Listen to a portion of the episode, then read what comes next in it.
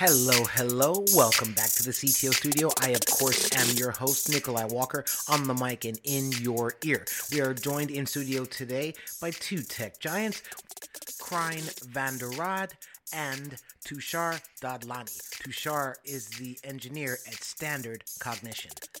And so we will join them in interviews in talking about patents. Etienne, take it away. Krijn and Tushar are on the show with me today in the CTO studio, and we're going to be talking about intellectual property, patenting, not patenting, trolling, all the good stuff that comes with scaling companies that start to attract a lot of attention and a lot of cash. So, quick introductions Tushar and Krijn. Tushar, brief introduction from you. Krijn, brief introduction from you, and then we'll get the show on the road. Hey, everybody. I'm Tushar Dadlani. I started a company called Explorer.ai in the self driving car space. We were building maps for self driving cars. And that's a very high intellectual property space, as you have probably heard about Waymo versus Uber. And more recently, I've I work at Standard Cognition, where we were acquired to build autonomous checkout solutions. And a big part of my experience with patents has been both at very early stages of the company and also after getting acquired, transferring patents, and a variety of things that come with that. And yeah, happy to be here. Van der Um, I'm currently, uh, I lead teams uh, doing product development at AppFolio here in San Diego. Um, and uh, two companies ago, I was with GreatCall, where we developed uh, mobile tech and, and um, uh, connected health solutions for senior citizens. Um, and we, I think we had about somewhere between 30 and 40 patents there. We set up a patent program. Um, I created a few myself, and then we helped engineers develop their ideas into, you know, patentable ideas, and uh, um, you know we would reward them for that. Um, so I have some experience setting that up. Uh, we we also had some not not exactly. Uh, well, we had some litigation uh, uh, revolving around intellectual property and patents, some ways to work around that, and uh, I I remember one troll who we scared off, uh, and that was about it. Um, and uh, yeah, it's it's my experience with patents is a from a few years ago, and the world has changed a little bit with regards to software patents. Um, but uh, but I think a lot of the experiences we had then setting it up uh, probably still pretty pretty valuable. Absolutely, absolutely, I love it. And so, I want to talk specifically about the need and the focus that a CTO should have on shielding their organization against a risky future. And uh, intellectual property is obviously something that gets developed all the time. I think, unbeknownst to CTOs, we're solving so many problems that are technically patentable. And so, my first question to the two of you is when should a CTO start thinking about should should we protect this intellectual property? Or when does a company look to each other and say, oh my goodness, we need to file a patent for this because X? Kind of want to get a sense for when, in your experience, was this something that was regarded as worth the effort and something to be pursued? I can give a, a quick thought to that. So the way we thought about this was what is a competitive landscape? And I think a lot of times patents is mostly about timing and because the ordering of patents and thinking about what do we patent first when does this become commodity in the world uh, is a big part of it because today you might patent a computer vision model but tomorrow google provides it as a service in google cloud and that's like you lost your like any advantage that you might have had so i think a big part of strategy early on is to start thinking very aggressively is what can I patent early? Because eventually, when even when you start thinking about potentially getting acquired, the acquirer is looking at when did your patents start? Like at what point did you have this patent? Because a bigger company might have already patented that at a later date, a similar patent. So when you're defending legally against that company, you are better suited to be acquired because your patents start were dated much before the bigger company. So a lot of the litigation protection is typically from the big tech companies or the big fish in that specific industry or that technology domain. So a lot of our focus was where will these bigger companies head into and how do we need to protect ourselves against the bigger tech companies because at some point they should acquire or license the patent instead of just copying whatever intellectual property we might have developed in the process. So but the flip side of it is this gets this is once a patent is published it's public information. So a big company probably has a lot more resources to just reverse engineer whatever you've put out there and never give you credit. So you it's a risk it's a risky proposition in a lot of ways but and like believing in the ideas of like open source it is always like let's share our ideas because as humanity we can progress better. So that's kind of how we look at it. That is a fascinating rock and a hard place. Do i do I just start off and run as hard as I can and, and patent as much as I can in the hopes of getting there first, but then at the risk of exposing myself? Or do I wait until I see that the idea has legs, develop customers, build revenue, build a war chest, and then go after these things? Krijn, in your experience with with your previous companies, what what was the approach and the thinking around when to do and file patents? Yeah, we, we started filing patents pretty early on at GreatCall because the founders were pretty experienced. We had some institutional investment. Um, so by the time I joined, we already had like one or two patents, I believe. We started kicking that up a notch a few years later because it it uh, it seemed to us like it would increase the valuation of the company if we had a robust patent portfolio. We were nowhere near, you know, going public or getting acquired at the time, but you know, we knew that it takes years to build up a good portfolio, so we wanted to get started on that. I'll say that from the perspective of protecting your intellectual property, don't start doing patents before you've figured out your open source software licensing situation because that's actually the biggest risk. If you happen to have like a GPL or some some copyleft license in there and you're trying to raise money or get acquired and the the parties doing diligence find out they don't have to pay you a cent for your intellectual property cuz they're going to get it for free through a lawyer.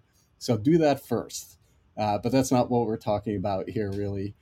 Um, so so yeah, we started pretty early on, and we we just we just wanted to get do a little bit of everything: offensive, defensive, focus patents. We weren't worried about big tech companies because they were no, they didn't even consider our space to be interesting, and they they do now, but but at the time we didn't consider them competitors. So most of our competitors were, you know, other companies that were building, you know, I've fallen and I can't get up type technology. So they were not developing quickly. It was all kind of outdated. And so it was more to protect our advantage um, from from you know any future uh, uh, potential uh, competitors there. Yeah, that's the, the, that's the second or third time that I've heard people talk about a portfolio of patents. So the onesies and the twosies and the threesies versus the 50 or the 100 patents. And uh, recently I spoke with someone who described it as when investors look at your patent portfolio, they want to see if there's a if there's good coverage. So they might not dig into the specific patent or the specific value of one patent, but hey, if this company has hundred patents, they they have good coverage in this space. Is is that is that how that went for you guys, Krijn?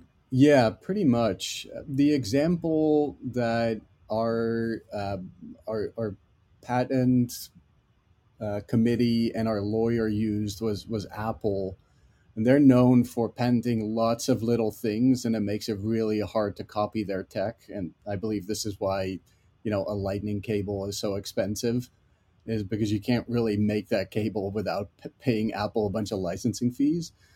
So uh, for us, we we tried to spread it out a bit too, just so that it it's the best way to to provide kind of like IP insurance protection that way, right? So if a competitor, you know, comes along and uh, says that you infringe on one of their patents, you have a portfolio of, you know, large variety of things to throw back at them, uh, and you know the the same in the other direction. If they try to copy your products, you you have a better chance of you know going back and, and telling them well look you're you're infringing on this and this and that let's start talking licensing fees or you know you have to stop selling that product whatever so it was it, it wasn't it wasn't very focused. It was much broader not very deep uh, from for us. And i mean whether it worked worked better we did this one thing and it worked out well for us but that's just one data point right? I wouldn't say like that's the best strategy for everyone. I definitely recommend people uh, get an experienced patent attorney that understands their tech and that can help them come up with a good strategy uh, and don't just take what worked for one company and then think it works for you as well yeah i will uh, i will say and we'll get into the process, uh, the uh, sort of the process that you went through to to patent. But I heard someone say that the difference between working with a patent attorney that understood the domain versus did not understand the domain was literally hundreds of hours. So you know, it's it's it's very interesting uh, because you are working with attorneys who may not uh, understand this stuff. And so he actually recommended they worked with a patent attorneys who had computer science backgrounds, and uh, it was a, completely different experience for them. Tushar, the the the t- let, let's stick with the timing. The timing is still a very interesting thing for me. So, from what Krijn is saying, there there are these two worlds. There's the or these two levels of patenting. There's the patenting for patenting's sake, where the number is important. It communicates authority, coverage, whatever. And then there's something that you mentioned, which is, you know, actually protecting the idea so that you can shield your company from future big tech initiatives. Is is that is that how you decided when to go after this stuff? So for us, I think it was also like signaling and committing to this is our like secret sauce in some ways, uh, and putting it out there in a early enough that because when you're in a startup in a very like domain heavy area, you want to really think about what is your like true secret sauce and you want to protect that secret sauce so with the hope that your execution can catch up to your idea. But I think a big part for us, the timing was we might not build all of this, but we think this idea is patentable. Let's talk to a patent attorney, understand like that was the first time I was like doing a patent like in my own startup. So it was a very interesting experience. Uh, so just spoke to a patent attorney. They kind of figure out what what is patentable and what all you blabbered to them. And then you kind of iterate on the process a couple of times. And then they figure out the rest of the filing process.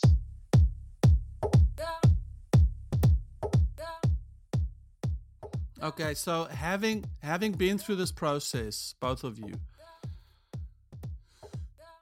is uh, by the way i've never been through this process. I've always said oh we should patent this or blah blah. I've always been sort of in the c suite like oh this is you know this is an idea we can patent but then nothing happens. But is is the idea being patented actually is it a lot looser and less less sexy than we think or uh, have we idealized oh patents are these amazing things that truly encompass the spirit of innovation and can i add my voice to that? Or is it a really a mundane doofus thing that i can patent the way i push my chair in underneath my own table so that i can make the wheels last longer and on any surface? I mean it, it, are we in la la land with what can be patented and should we always be looking at things differently? Or or is it a is it an outpost of ideation and the protection of true intellectual property? I can share my thoughts on that. So initially as a software engineer i was very much like a lot of software is open source. There is a bunch of stuff you can find off the internet and use and start integrating and building like the the true product potential comes up when you combine a whole bunch of ideas and execute effectively and start making money by actually providing value to customers. The second part of that providing value to customers is the way we were thinking about it is let's start broad. Like let's file a broader patent. And the patent attorney kind of recommended like two levels of a patent, like one a very broad patent, which was like very generic, and one very specific to self-driving automotive patent. So the good thing is the more generalizable the patent is, the like you can argue it out in court, right? The more general your generally applicable it is, but the likelihood of it getting rejected is also much higher because it's a very general idea, right?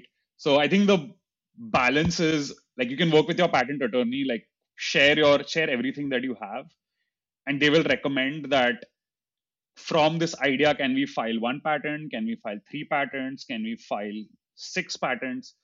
I think the difference comes down to like how much are you willing to spend and where do you want to spend initially. So like for us, it was let's build broader protection early on and then as we scale out we can go into more specifics. So that was sort of how we thought about it. Start broad and then go specific as time progresses.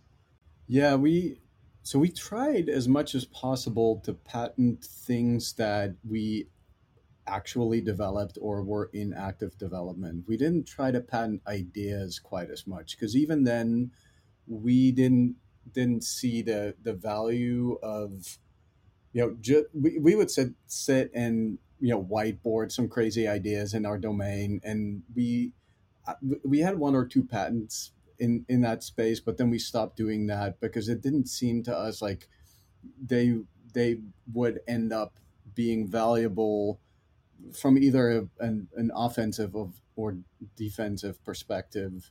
Um, so so that was that was our approach. Now we weren't doing self-driving tech, right? We were doing, you know, more down to earth type product development. I think like more near term, like you could actually build it and and and use it and uh, and and widely apply it. So it might be different when you're doing more fundamental, you know, R and D. Uh, but but that's what we did. And now, are they are they valuable or are they overvalued? I think certainly if you look at you know all the money that and time that's been put in patenting things and then the actual value of it, I think we've been wasting a lot of time and money, like hands down. Um, is it because you you don't really know whether it's going to whether your company is going to survive for you to even have a lawsuit about them um, are you going to win or not or just waste a bunch of money on lawyers it's it's it's kind of like you know it's kind of like NFTs. They're they're they're worth because people, you know, ascribe value to them, but is there inherent value in them? Well, not if you do nothing with them. They're they're they're they're just a waste of time and money in that case, really. Sorry, you're distinguishing between offensive and defensive patents. Can you can you clarify that for me?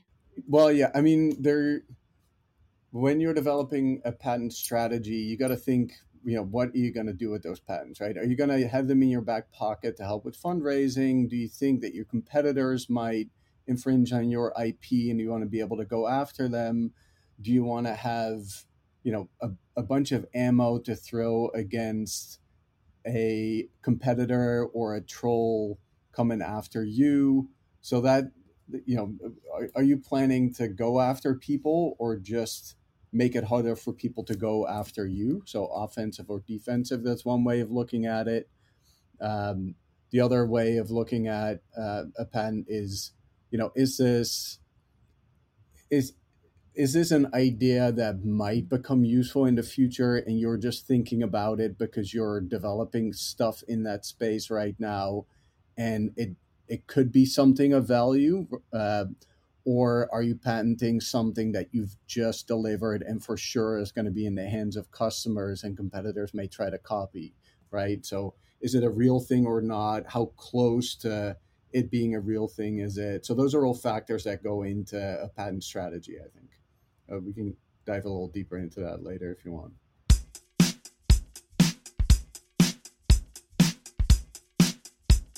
Yeah i love that. So so yeah i love that. So let's Let's talk a little bit then about the actual process.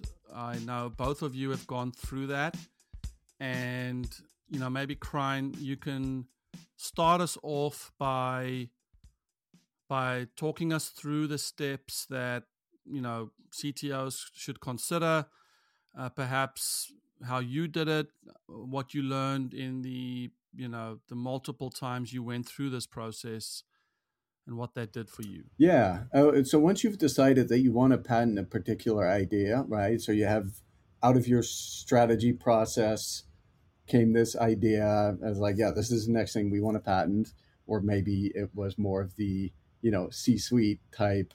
We should totally patent this, go type. But at any rate, you're at the point where like, let's let's go make this happen, right? What we would do is we would we would work uh, in later fa- uh, you know later on in our patent uh, program the ideas came from our engineers not from the engineering leaders anymore. So we would help them articulate their idea in a way that that seemed patentable right? So we do a little bit of cursory search for prior art make sure we're not completely wasting our time and then just just write out the idea in you know break it down into some logical pieces so we could take that to our patent attorney uh, to to take it to the next step. And our patent attorney would look at it and give his assessment of whether this was patentable or not. We had a great patent attorney who would help. We would actually pull him into the brainstorming to make our ideas better, uh, expand on it, uh, and we'd we'd end up with a draft. Uh, and then you know then you file. Then there's a, a, few back and forths. They're called office actions. It's basically when the patent office sends you a note that says, "Yeah, here's all the prior art," or uh, you know, the, the, they have questions or whatever, um, and and so you go back and forth with them to either drop it completely or uh, uh, you know get your patent issued. Um, and, and usually in that process, you have to narrow your claims because they find prior art uh, and you know when you narrow, excuse me, when you narrow the claims in a patent, you make it more specific, so less broadly applicable and therefore less valuable, right? So that's one strategy to, to get an idea that's too broad uh, uh patented is is you take the dependent claims. These are basically the bonus features that you've you've put in your patent application, and you make them a core feature of your patent, right? Is saying instead of saying i'm pending this or that or that you make it this and that and that and that now becomes your invention um, so you kind of play that game there are different strategies to finally get to an issued patent uh, and uh, along the way you spend about 40 grand uh, on lawyers fees and filing fees and then hopefully you end up with a patent that's the crime version of how a patent is made. I love it. Too Tushar, for you, the, the, the process the same? Uh, not exactly. We had budget constraints, so we kind of did the startup thing. So there's there's this book called The Great CEO Within, uh, which talks about how to work with lawyers, and it says that if you have something that you want to get done with a lawyer, like figure out how much you're willing to spend and tell them that upfront, and tell them what value you want out of that whole process. And we basically were able to apply that process like and this was a reflection that i had when i was reading the book afterwards not necessarily when i was in the process. So we discussed we negotiated like for x dollars i think it was around $10000 we will get three patents out of this law firm. And we had some like one of our investors used to be a lawyer before so that definitely helped in cutting down the search space very rapidly and figuring out who's the right lawyer for this specific stuff. And we probably got some discounts through that process as well. But I think the big part of for us was thinking about like just doing the startup thing, like talk to the lawyer, start talking, tell them, hey, we need this. And then just working based on what they tell you, like, can you provide us X? And then we would do that. And we would just keep following up till the patent finally got approved and then we had to decide between provisional patents versus full patent so the provisional patents are ones that you can provisionally file. Like your idea is not fully developed or you're just trying to put it out there that hey we want to file something in this regard. So that when you're actually filing the full patent you're fairly protected. And we got different advice on that. Some people were telling us you should like file the provisional early and then get the full patent like later.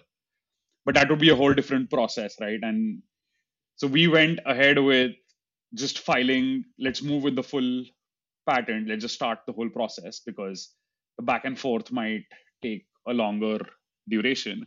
To the extent that once we filed the provisional uh, so so we they kind of staged it. They said okay let's never mind, like we'll get you everything one after the other. So they started with filing the provisional patent, which went through the whole process. And post acquisition, we actually had to go through the full patent process till it actually came back to us. So doing all of that was, I think, a big part of our experience was think like a startup, figure out how to get the cheapest possible deal and keep iterating and not worry about it as your don't make it a focus because i think as a startup if you make it your focus point it can be very draining to know like is this patentable? Is this like you get into these conversations which are like okay can we make this more unique? Can we make this more specific?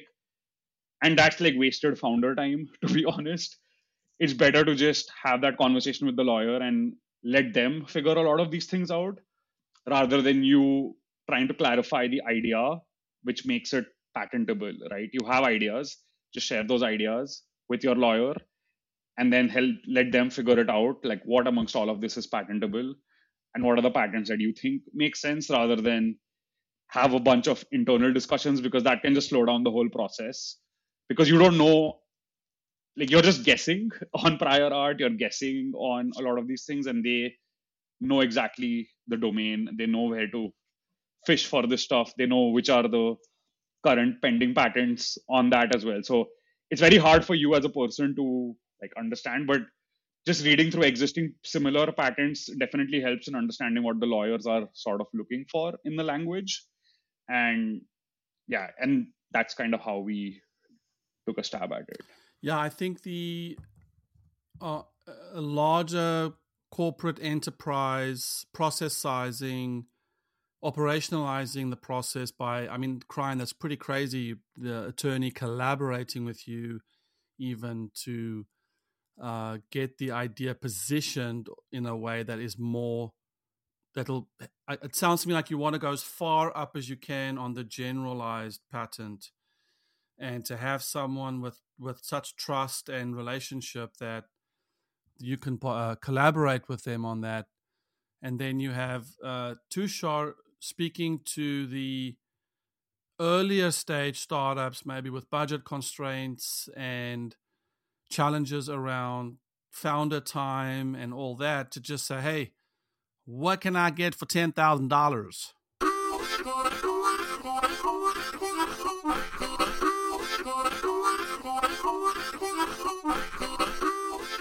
I like that, by the way. Just, just up front, like, there you go. That's it. This is how much I want to spend. That's what I want to get out of it. Great suggestion to do with lawyers in general. Love it.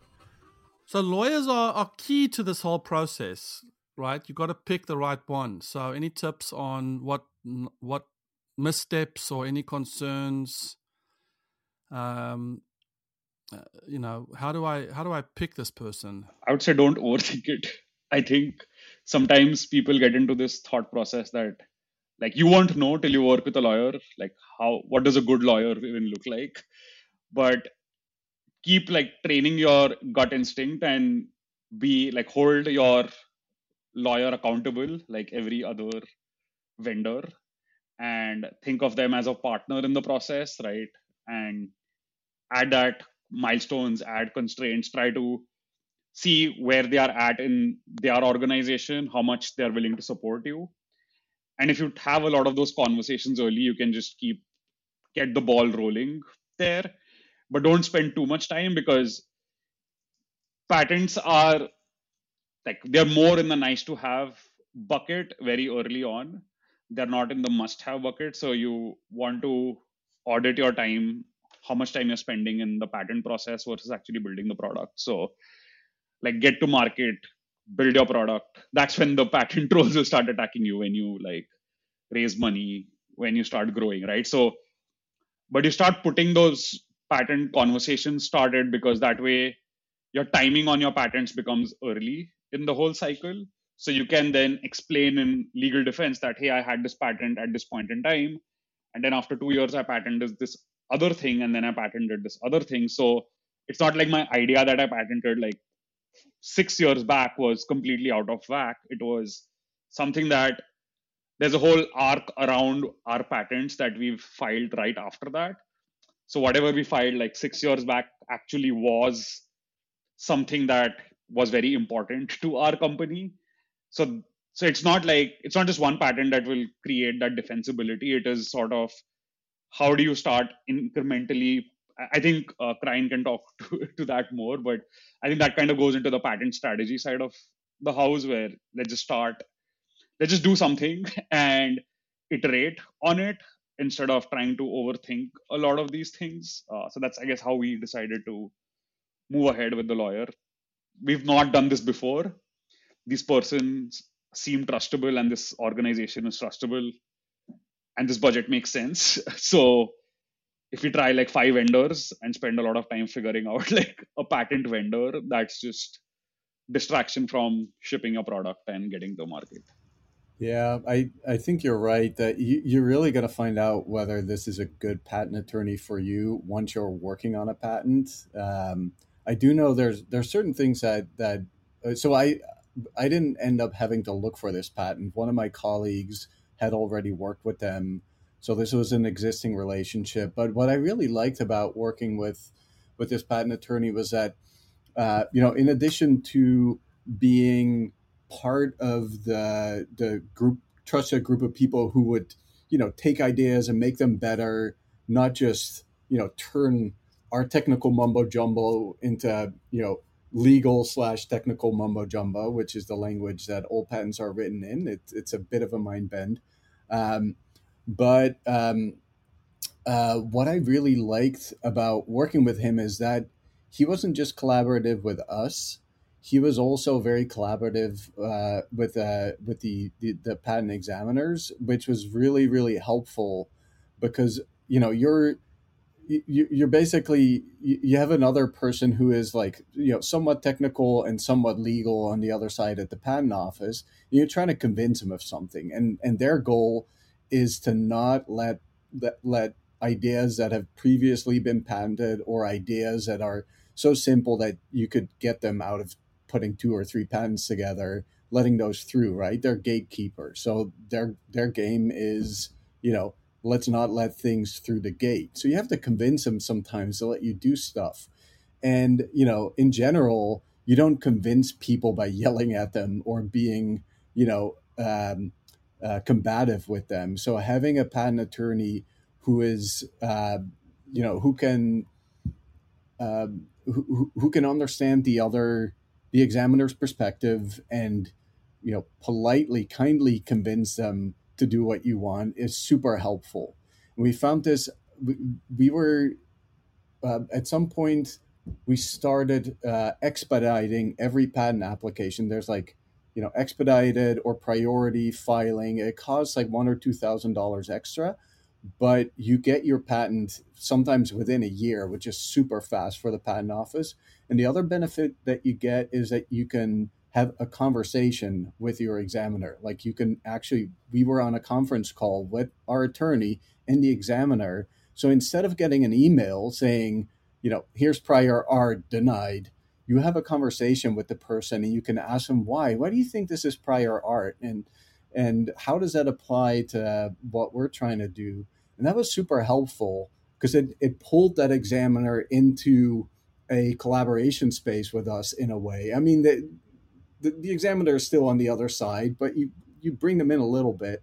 So I think finding an attorney who understands that and is collaborative rather than combative, um, that's something to look for. And, you know, you probably can figure out how to assess uh, a, an attorney on, you know, you can just ask them, you know, what approach do you take?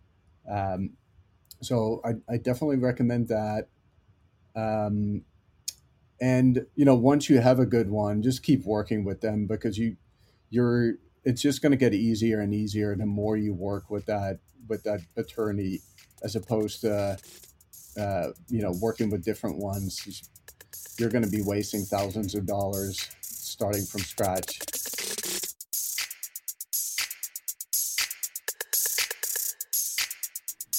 Thanks again for joining us here in the CTO studio, and thank you to our guests, Krijn and Tushar. We will be back next week with another episode from these two tech giants. While you're waiting, go ahead and subscribe to this podcast available in iTunes. Go check out 7CTOs.com and check out both of their LinkedIn. We will see you next week.